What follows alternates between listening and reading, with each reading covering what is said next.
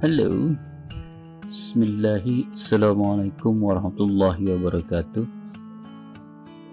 Kita akan membahas John Locke Empirisisme John Locke.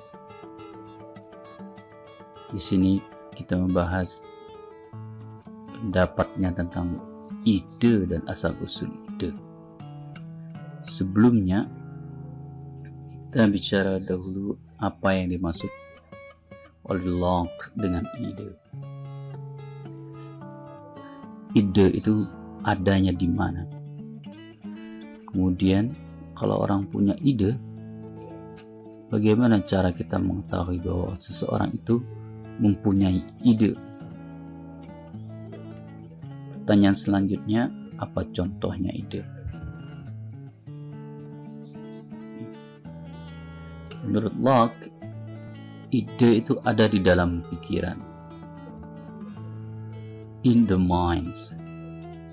Di apa yang ada di dalam pikiran kita apa yang kita pikirkan sesuatu yang ada di dalam pikiran kita itulah yang dia maksud dengan ide. Tapi bagaimana kita mengetahui bahwa seseorang itu mempunyai ide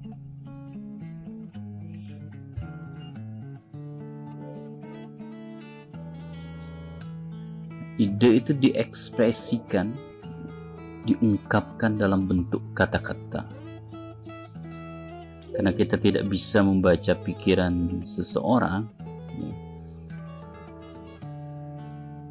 kita tidak bisa masuk ke dalam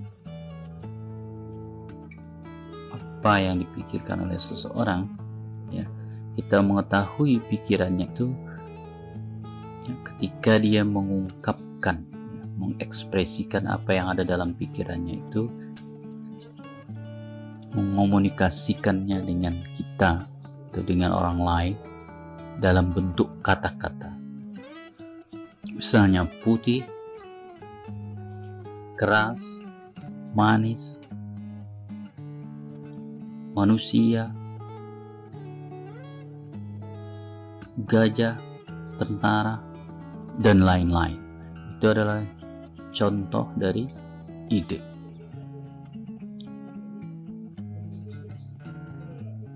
Jadi ide itu adalah sesuatu yang adanya di dalam pikiran, ya, in the mind, oke, okay?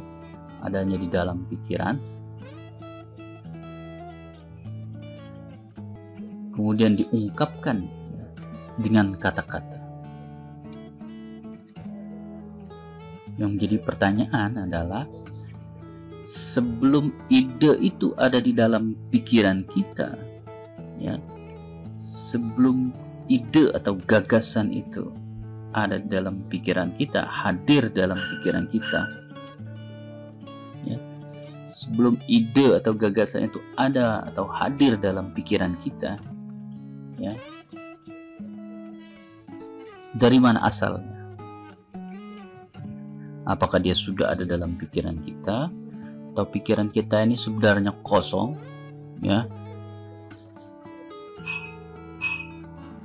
Baru kemudian ya ada ide di dalam pikiran kita. Nah, kalau sebelumnya pikiran kita ini kosong kemudian muncul ide yang jadi pertanyaan ide ini berasal dari mana